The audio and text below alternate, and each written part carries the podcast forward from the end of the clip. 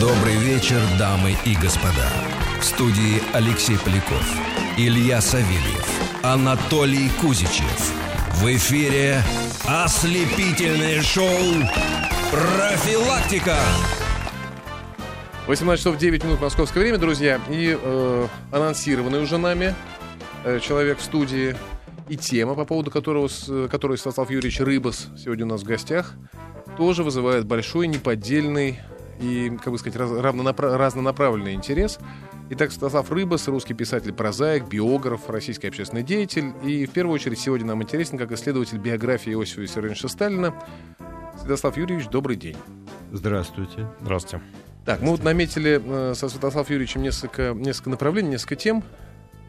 А, но прежде давайте такую маленькую преамбулу, если позволите. Ну, давайте. Давайте, хорошо. Просто фигура Сталина настолько сложная, настолько неоднозначная, вызывает у всех россиян настолько разные отклики, комментарии, отношения, ассоциации, что, э, что, мне кажется, найти правильную интонацию для разговора о Сталине это чуть ли не важнее, чем сама трактовка тех или иных событий его жизни. Как Ну, вы считаете? Пожалуйста, если вы так считаете, это ваше право. Вы считаете по-другому? Конечно. Ну, скажите, пожалуйста, нам же интересно ваше мнение. А Вы- есть принцип историзма. Знаете, что это такое? Да. Когда фигура того или иного деятеля рассматривается в контексте истории вообще всеобщей, той истории, когда он находился и действовал. И тогда все понятно.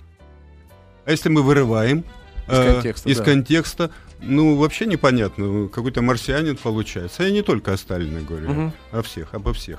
Поэтому надо смотреть, э, почему он возник, это- почему эта фигура возникла, почему она совершила те или иные поступки, почему она ушла, какие последствия оставила.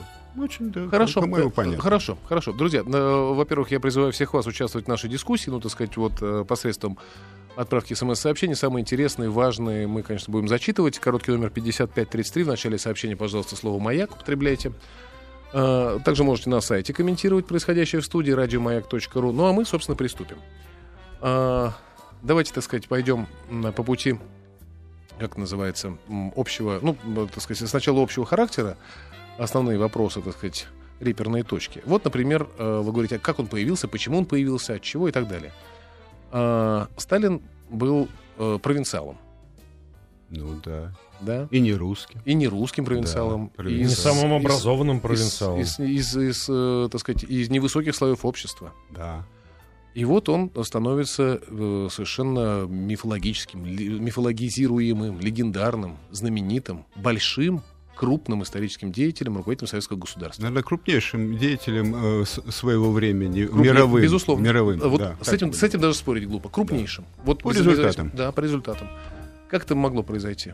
Это что, это с- на- на- наш ответ на большую американскую мечту? Ведь если так вдуматься, это же, смотрите, да, осетин э, из горе, без высшего образования, и вот он бабах, Ну, Иосиф вот Сталин. давайте коснемся образования. Да. Он закончил э, училище духовное с отличием, потом 4 класса Тбилисской, Тифлисской гимназии.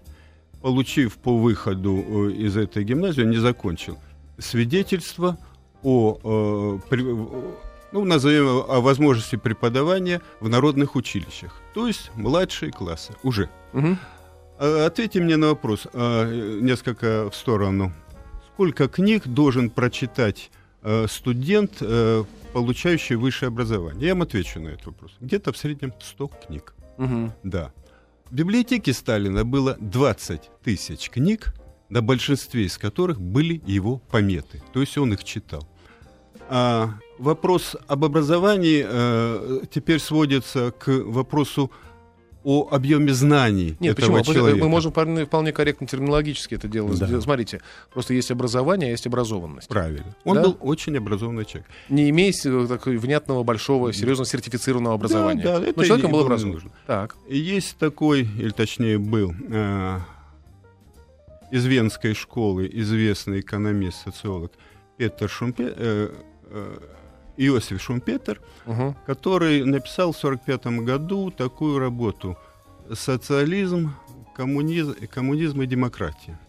Вот. Он не был э, сталинист, он был даже наоборот антисталинист. Мгм.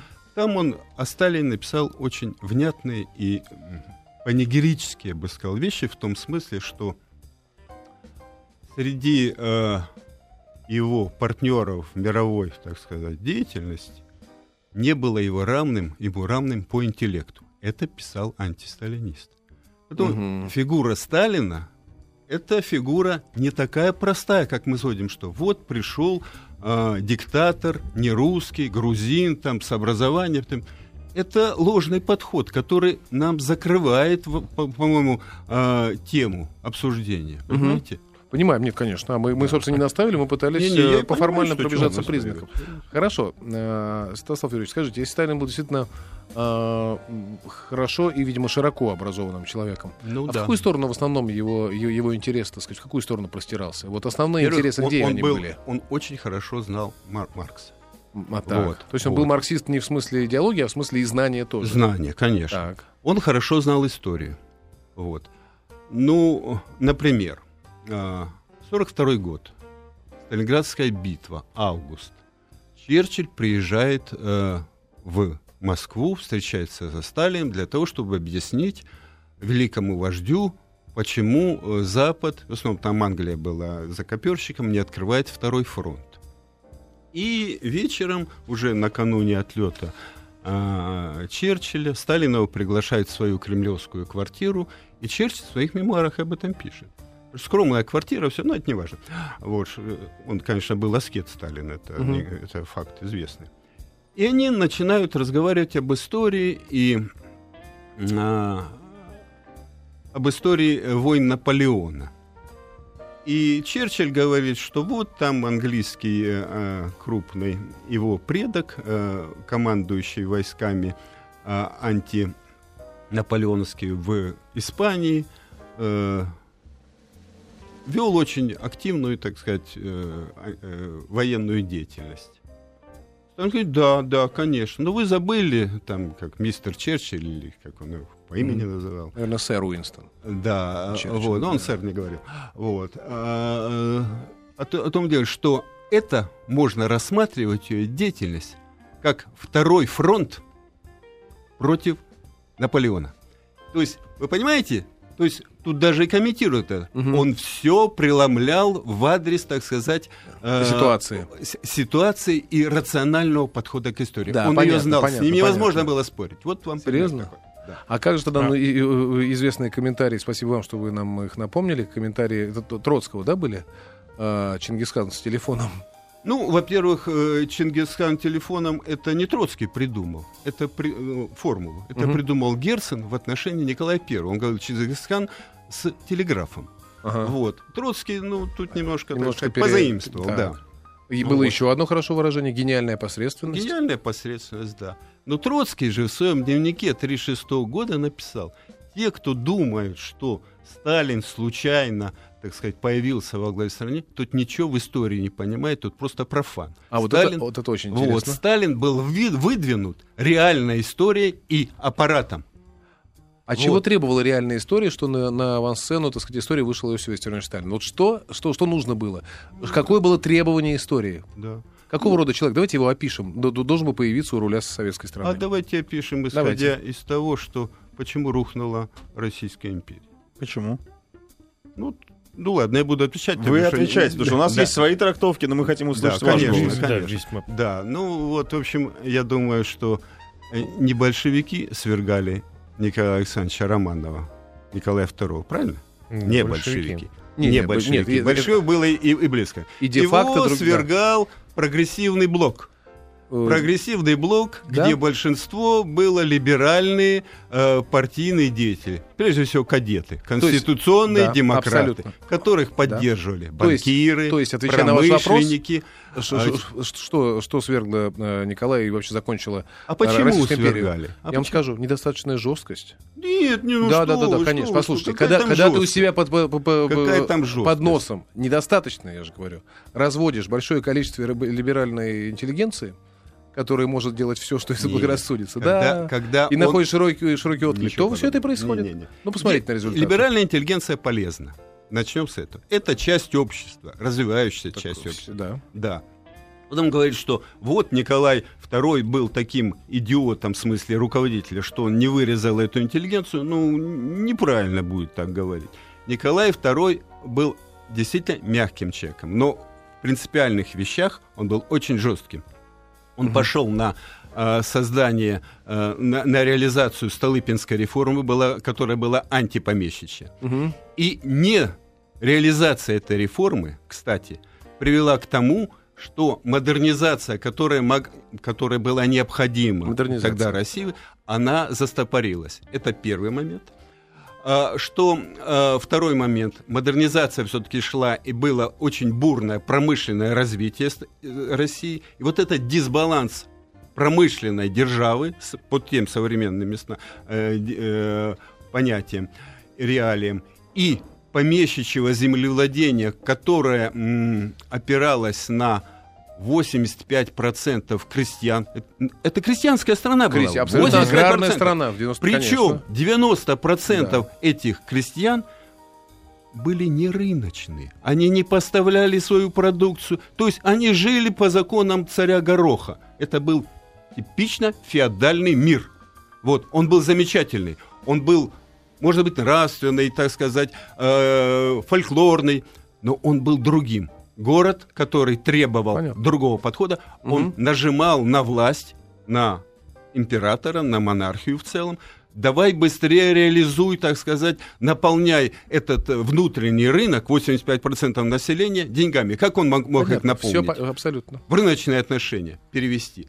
Война началась. Война, это, мы э, вошли в эту войну. Знаете почему? Здесь очень важно тоже сказать, что она не сама началась.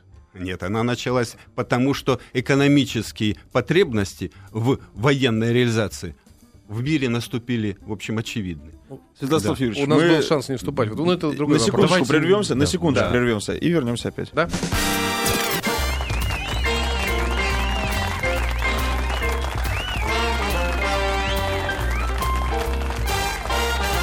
В эфире профилактика. Так, друзья, значит, э, почему, да, отвечая, э, отвечая на вопрос Станислава э, Юрьевича, э, Святослава Юрьевича, на который он сам уже ответил, смотрите, если я правильно понял, значит, феодальная страна, которая оказывается, которую, так На сказать, острие на- на- модернизации. да, на острие модернизации промышленной революции. Естественно, противоречия, так сказать, идеологические, просто Социальные. технические, социальные, Социальные. конечно, приводят к тому, что происходит взрыв. Произошел взрыв э, вот 17 да, плюс еще война 14 года, Первая мировая, произошел взрыв 17 года, Николая свергали действительно не большевики, совершенно другие силы, а большевики успешно, удачно, видимо, воспользовались ситуацией. Нет, А как? нет. Значит, я вам скажу, и очень интересный факт. 1903 год. Будущий глава кадетской профессорской партии, сам историк, выдающийся историк, ученик Ключевского, Милюков, Угу. известный, да? Он, будучи в Англии, заходит в редакцию газеты «Искра», которую тогда редактировал Плеханов, еще социал-демократ, не Ленин, и говорит, ну что выступаете против террора? Еще мы убьем, убьют, они не, э, двух-трех губернаторов, у нас будет конституция.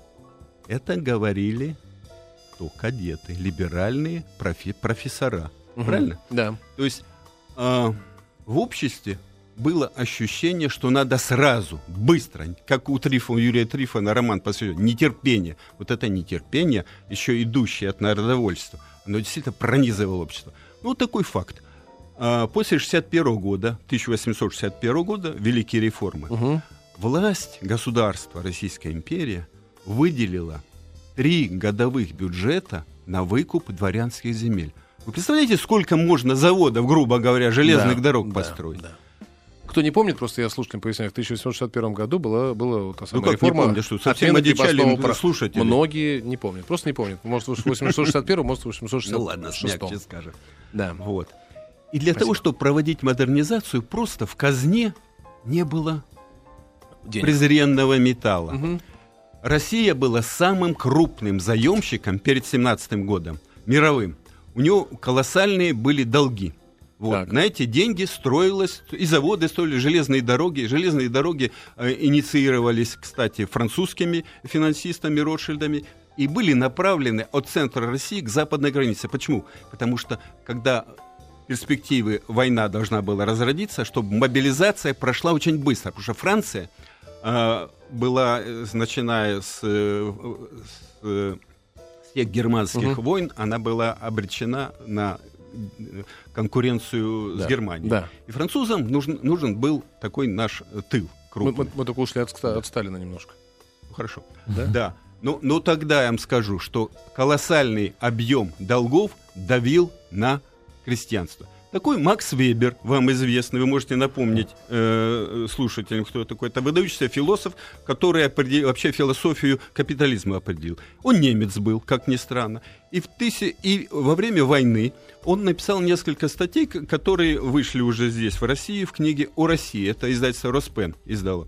И он пишет, что самые большие а, а, противники, что ли, экономического режима, который вынуждал выплачивать долги, это были крестьяне. И крестьяне были еще заинтересованы в мире, потому что они этих Ну, конечно. э, рекрутов поставили солдат, и были заинтересованы в помещичьей земле.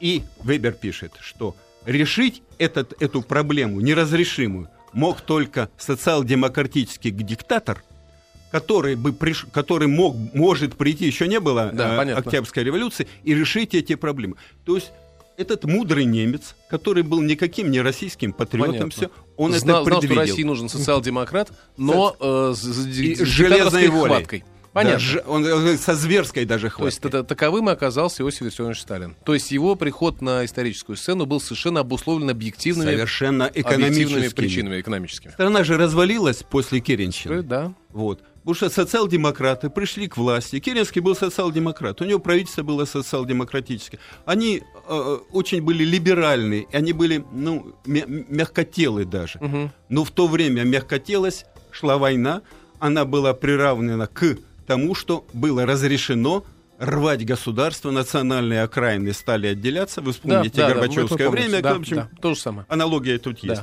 И для того, чтобы это можно было собрать, вот потребовалась диктатура. Вот вам формула. А, хорошо, у меня, извините, я, я задам вопрос из смс. -ок. Извините, он немножечко может быть жесткий. Но вам Давайте, наверняка не давайте. привыкать. Стас Да, чекайте жесткие, нормально. а, а вы сталинист, скажите? Я вам скажу, кто я такой. Скажите, я пожалуйста. внук белого офицера, который воевал с красными. Правильно? Ну да. Да, да, да, вот так. Воева- Нет, потому что Да. белый дворец красный... Я, да. я был первым представителем фонда восстановления храма Христа Спасителя при советской власти, кстати. Так. Вот. Это тоже интересно, правильно? Я российский патриот, который говорит, что вся наша история, какой бы кровавой она ни была, она наша. Если мы начинаем выбрасывать отдельные куски, говорим, да, Без вопросов, мы, конечно. мы оказываемся в черной дыре. Вот вам ответ. Сталинист я или нет? Я философский сталинист, я философский столыпинец и монархист. Вот мой ответ. Мгм. В общем, вы Ну, за вы историю. ответили. За нашу За историю. нашу Да, историю, Неправильно да. ее Да. толковать. Нет, в том Святослав Юрьевич сказал, что в философском смысле он э, сталинист. Да. И мне очень близко, в смысле честности и прямоты это заявление, и за это вам большое спасибо. Я предлагаю вернуться вот все-таки к личности, не к концептам А- государственным. А давайте, может быть, не- э, нет, да, да, слушайте, да, может, хронологически пойдем? Вот, Да, скажем, но- 17-й год, а потом следующий интересный А дата, даже я- я- 24-й, я- а потом интересный дата 30-й, а потом Нет, 41-й. 22 Почему Ленин его выдвинул генеральным 22-й, да, секретарем? 22-й, не 22 22-й, год. конечно, Давайте да. раньше чуть-чуть. Вот Давай, просто нем- 17-й. немножко раньше. Нет. э, Давайте гражданскую возьму. возьму. Вот да, вот кем, кем он влился в, э, в революционное движение О, и, очень на, и, на, и, на, и на чем он заработал себе авторитет? Вот это мне кажется Извините, интересно. секунду, если он был. А, Да. О, был колоссальный Хорошо. еще до революции. Хорошо, вот, вот, вот. Был, был ли он до революции, или все это были, э, так сказать, стремительные события по, по, по- после 17 года? Мы сейчас на короткий новость прервемся, хорошо, Стаслав Юрьевич? Хорошо, После них вопрос, вернемся к нашей беседе. я- Друзья, у нас в гостях Станислав Рыбас. Говорим об Иосифе Виссарионовиче Сталине. Слушайте, ну при Лужкове был Черкизон. Все прекрасно понимают, э, как Исмаилов и, Ч- и Лужков договорились, чтобы в городе это процветало. Лужкова сняли, Черкизон закрыли. Ну, Лужков выступал, помните, на дне рождения Тельмана Измаилова. Турция же построил отель, по-моему, из чистого золота. ну, очень, мрамора там и так далее. У них там, я не знаю, барменами работают бывшие канцлеры ФРГ. Ну, правда. И, ну, и серьезно, тоже. два шведских премьер-министра бывших, но они просто в номерах обслуживают.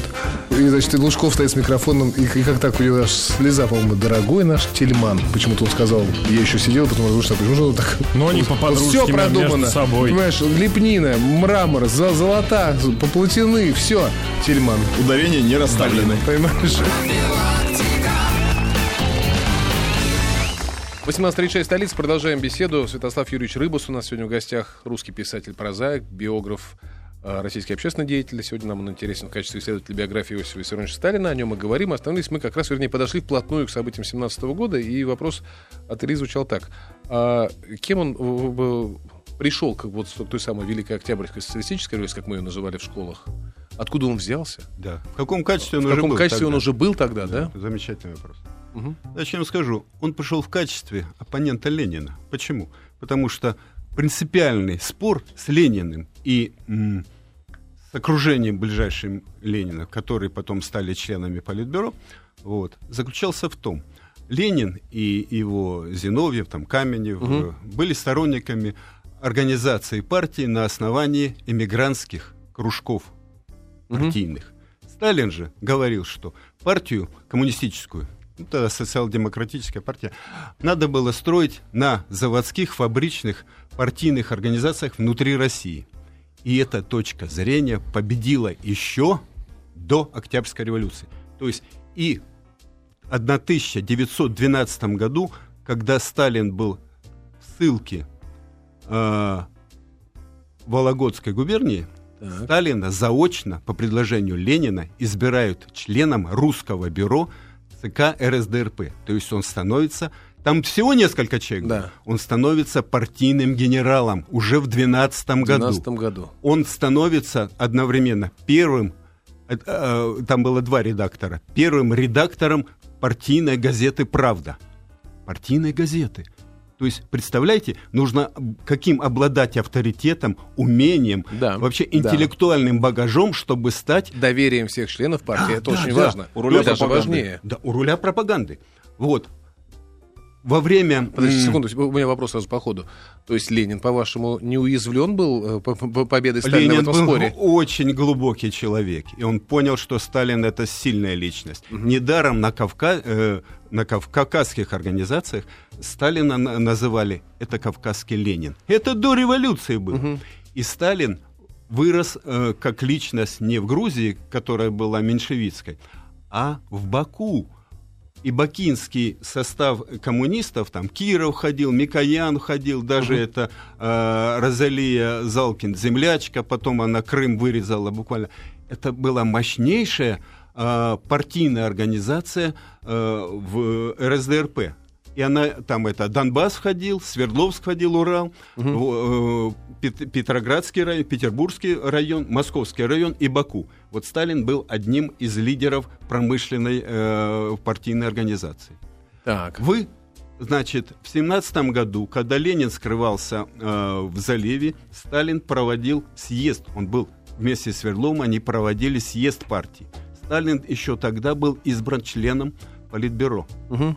Тогда еще не был генеральным секретарем. Еще был Ленин, великий, сиял, как Да. это, значит, э, как Наполеон, можно, можно ска- сказать, вот в партийном смысле. Мгм.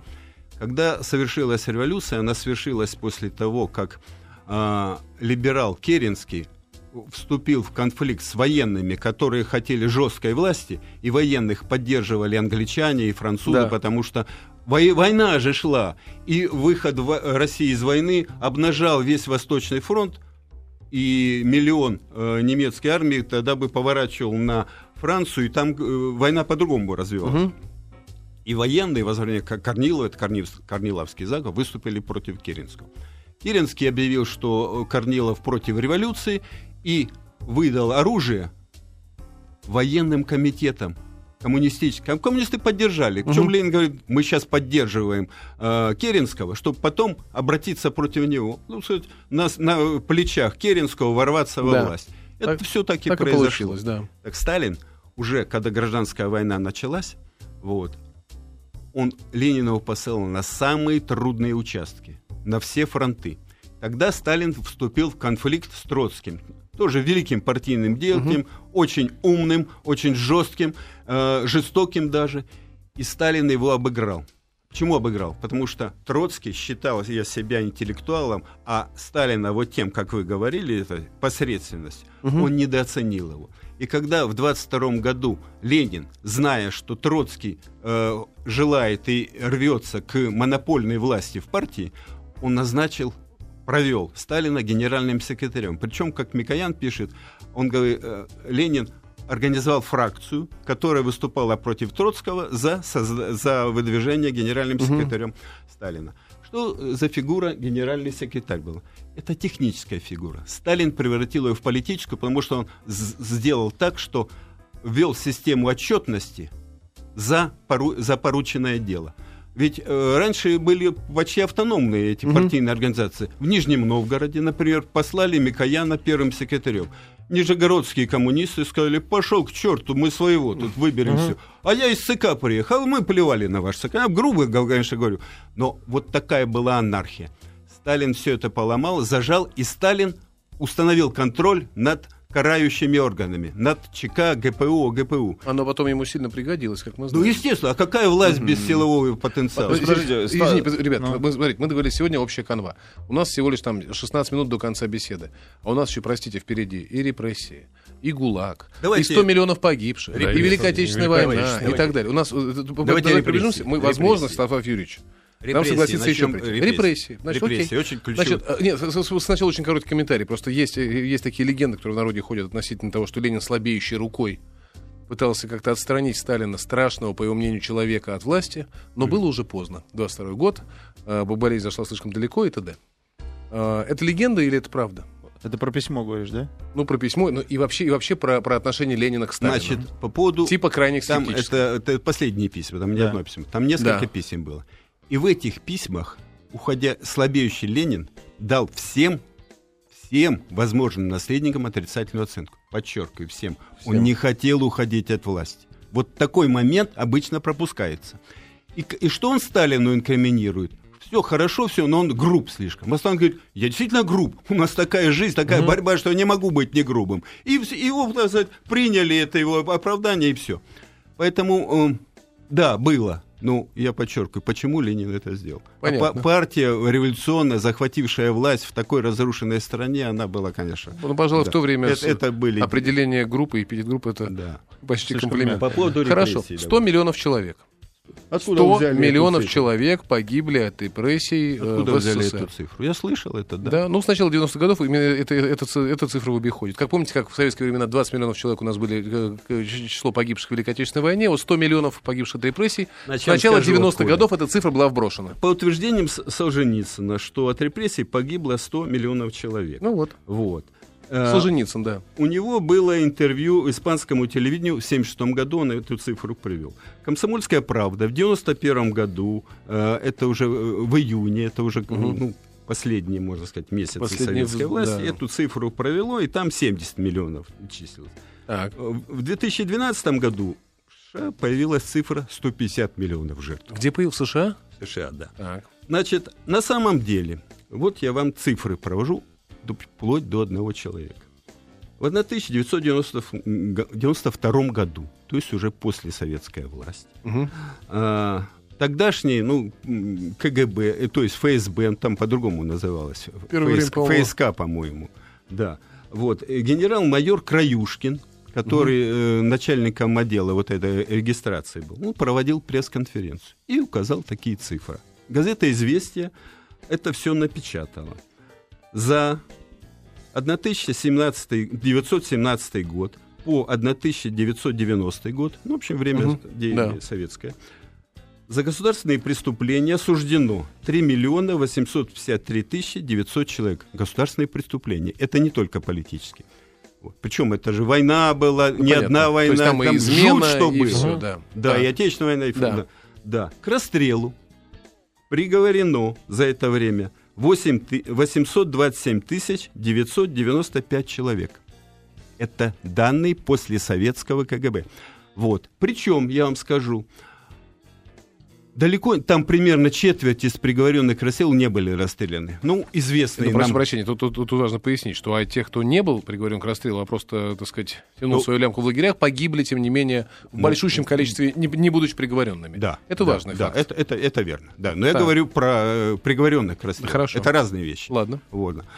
А, из приговоренных к расстрелу известный нам Петерим Сорокин, Ви- великий социолог, Да. э, секретарь, кстати, Керенского был, потом его приговорили, простили, он эмигрировал. Вот. И в Америке, как социолог, вырос Состоялся. до громадных Да, да. а, размеров. А, Сер- Сергей э, Павлович Королев, отец космонавтики, был Который в приговорен он был приговорен к расстрелу. То есть вот такие вот, больше я не буду имен называть, то есть далеко не все из приговоренных были расстреляны. Вот я сказал о статистике такой сугубо так, отчетной. Что касается, как вы сказали, э, жертв, которые потом погибли. Сосланные крестьяне, э, погибшие от голода. Да. Все это было. Значит, коллективизация, которую Сталин называл самым страшным периодом в политической его жизни. Не, не, не войны, коллективизация. Это он говорил в 42-м Чер- Черчиллю. И он сказал, почему? Потому что миллионы крестьян не хотели следовать задачам индустриализации. Что имеется в виду? После революции из свыше 10 миллионов крестьянских хозяйств, которые были при царе, получилось примерно свыше 20 миллионов крестьянских хозяйств, которые бы самообеспечивали себя. Никакие трактора, никакие огромные площади, которые по американским, так сказать, технологиям должны были обрабатываться и давать валю- валюту. Ну, зерно было валю- валютным товаром. Они не хотели этого делать. Коллективизация была силовой. И вот тут, конечно, Сталин сказал, нам очень тяжело было. Мгм. На что Черчилль, умный собеседник, говорит, я вас понимаю. Мы, вот как нация, никогда не могли на это пойти. Но об этом пишет посол Майский в дневниках своих. Черчилль об, одном, об одной очень вещи, э, важной вещи не сказал. Когда в Англии проходила их своеобразная коллективизация, так называемое огораживание, когда в связи с ростом городов в Европе потребовалась шерсть для одежды, и когда лендлорды английские захватывали крестьянские поля в Англии, вот тогда был, был введен так- такие кровавые законы Генриха VII, когда сопротивляющихся, значит, первый раз секли р- розгами, второй раз резали ухо, кровавые четвертый раз вешали или ссылали на галеры. То есть модернизация вот в таких эм, в исторических что ли рамках она далеко не везде, вообще она нигде не была Она не всегда- она спокойной. всегда да. кровавая, Поэтому конечно. если рассматривать с точки зрения историзма, мы видим, что у Сталина очень мало было возможностей мирно это пройти, потому что мирный этап был за- закончился в связи с убийством уже Столыпина и до э, Первой мировой войны. Мгм. Хорошо, если позволите, пару буквально у нас просто 40 секунд э, до, до перерыва маленького. Поэтому пару вопросов из, э, из нашего, с нашего СМС-портала. Значит, Сталин Кирова убил в коридорчике? Эх, огурчики да помидорчики. Ну, пропустим этот вопрос, Нет, это, да? это несерьезно. Никого Хорошо. не убивал. Киров был его ближайшим соратником, Хорошо, и он хорошо. его хотел сделать вторым секретарем своей, своей опорой. Киров отказывался, он не хотел уезжать. Правда, что. Сталин во время Первой мировой был свидетелем расстрелов русских поляками, и Катынь — это его месть? Вы чего? Я Это не мы, мы транслируем. Не, да. ну можно сказать, что он и Глупость, хорошо, все, глупость. Да. А, прерываемся, друзья, на полминутки, а потом возвращаемся. Дамы и господа, в эфире профилактика. Жизнь замечательных людей. Святослав Рыбус сегодня у нас в гостях. Беседуем о, о личности Иосифа Виссарионовича Сталина. Так, э, А можно вопрос? Я потому что думаю, что... Святослав Юрьевич хотел нам что-то такое поподробнее ответить По поводу. По- Польши. по поводу Польши. Значит, Ленин был сторонником этой войны, Троцкий тоже, Сталин, он даже об этом статью в «Правде» написал. Он был против этой войны и, соответственно, потом раз- э, подал заявление в Политбюро, чтобы разобрали, что и как, кто виноват в этом. Понятно, Поэтому, понятно. поэтому его обвинять в этой войне вообще не, Смотрите, неразумно. а вот вы сказали, да, вы опровергли так цифру в 100 миллионов. А, а почему же тогда, вот смотрите, нам очень много лю- людей пишет на наш СМС-портал. И, и мы все знаем по собственному, так сказать, бытовому, э, каждодневному опыту общения с людьми, что Сталин фигура очень и очень-очень неоднозначная для всех нас. Что в каждой семье из устно передаются рассказы о репрессиях, что все знают, как в 30-е годы люди писали друг на друга доносы. И с большой долей вероятности, по- по-любому из доносов приезжал э, воронок, и человек из соседней квартиры Хорошо, забирали. понял. Вопрос понял. Люди это знают, люди это Знают, помнят. да. да? Да, люди знают, конечно, ну, они легендами, потому что мы, у нас мифологическое сознание до сих пор. Мне э, мой хороший знакомый, ны- ныне покойный э, Леонид Владимирович Шибаршин, э, руководитель внешней разведки, со- Мгм. советской еще, он говорит, что во время, в 1937 году, или как это образно этот период, Да. называем 1937 год, было 4 миллиона доносов. Представляете? Да. Кто писал эти доносы? Люди наши милые, мы, Наши конечно, люди, конечно, которые сейчас конечно. говорят, что вот это все, или их там де- деды, прадеды, все. Да. Вот. Почему писали? У кого-то квартира, так сказать, комнату нужно было снять. Кто, кто- в общем, Да, разные сводили- вопросы. Сводили сволочные, как правило, э, мел, Да. или мелкие э, Но обстоятельства. эти были. доносы же обслуживались, если в кавычках можно так назвать. Докладываю. Да. Конечно, конечно. Почему возник 37 год? В 1936 году э, вот Конституцию сталинскую, вы знаете, она Да. принималась. Мгм. У- Сталинская группа, мы назовем так ее, в Конституцию ввела понятие конкурентности, то есть многопартийности. Вот. Это... И э, давая э, интервью американцу Рою Говарду, Сталин сказал, пусть народ партийных э, наших бюрократов значит, при- призывает к ответственности. Я формулу просто передаю. Но вы знаете, что в Конституции этого, этой позиции не оказалось. Там был блок коммунистов и беспартийных. Значит, что случилось? Подавляющие члены ЦК, которые были региональными партийными Да. руководителями, заявили Сталину и сказали ему, что ты наш подрываешь, мы тебя на пленуме свергнем. А он выбранная, вы- вы- выбираемая Да, фигура понятно. они его сняли. И те возможные м, кандидаты в конкуренты этим партийным деятелям, священники, э, бизнесмены, крестьяне независимые, они стали попадать в доносы, в политические. И э, власти, региональные партийные, стали заказывать лимиты так называемые. Самый большой лимит запросил Никита Сергеевич Хрущев, первый секретарь Московского городского и Московского областного комитета в партии. Там на 40 одну слишком тысячу чек. Второй лимит запросил а, Роберт Эйхе, э, э, секретарь Новосибирского крайкома, это огромно, всю Сибирь Да. захватывал. Там э, на поря- э, в два раза меньше было. Эйхе потом Хрущев представил как жертву репрессий. Ну там репрессии, там было, были репрессии сталинская группа против региональной партийной группы. Вот бич или фундамент этих репрессий. Сюда же пристегнулись уже вот эти 4 миллиона доносов, и, и завертелась эта каша, которая в результате, можно сказать, э, завершила борьбу, борьбу именно принципиальную в советской партийной элите э, Ленинской гвардии революционеров, которые бы выступали за э, мировую революцию, и сталинской группы, которая выступала за развитие социализма в одной отдельно взятой понятно. стране. Ну, они были э, такими партийными Не, я, я патриотами. понял, понял, о чем речь. Вот э, суть 1937 года. А Подождите, есть такое известное выражение, и особенно сейчас, все его вот э, в связи с событиями на Болотной вспоминают и употребляют многозначительно, что революция всегда пожирает своих детей. Так это еще Да, фр- французская коне- конечно, революция. Я и говорю, то есть, поэтому сейчас все цитируют. Но ведь она же пожирает не сама по себе, а руками конкретных людей.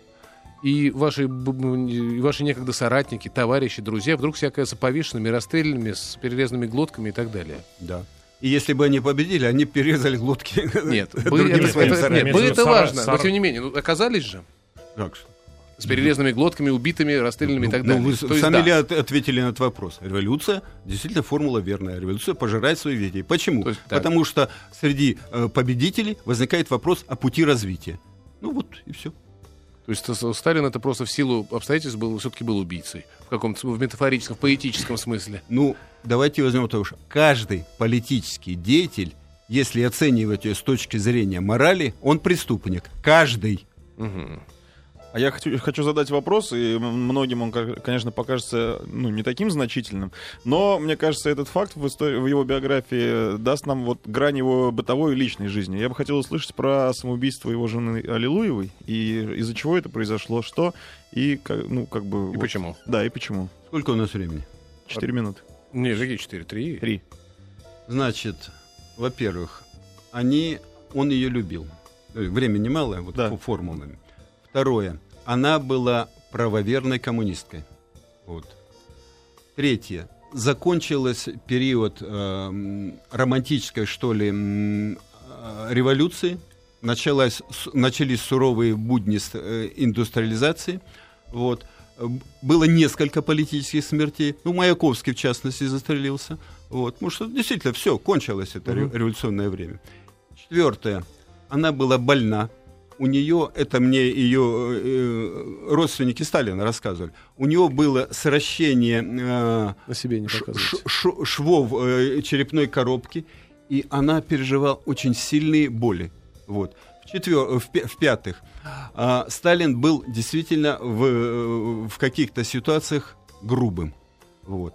И когда э, они праздновали там седьмую годовщину революции, вот, она э, отказала, у нее голова сильно болела, она отказалась пить, она, он крикнул, эй, ты, вот, пей, ну, за, за- за тосты. Вот, она оскорбилась, вышла, и ее сопровождала э, жена Молотова, жемчужина Полина. Что-то они там гуляли, гуляли. Она э, пошла к себе домой в кремлевской квартире. И из маленького Браунинга, который подарил брат Павел, застрелила. Вот канва. Понятно. Что из этого вы Стоп, выберете? 10 секунд. Вот что из этого выберете? Ваше- Выбирайте что Всё угодно. понятно. Ладно, э, Святослав Юрьевич, спасибо большое, что пришли, что рассказали. Я надеюсь, мы, вам ща- мы вас сейчас сможем уговорить, чтобы вы еще раз к нам пришли. А результаты этой договоренности, друзья, мы вам доложим через минутки 4-5 сразу после новостей. Спасибо огромное в любом случае.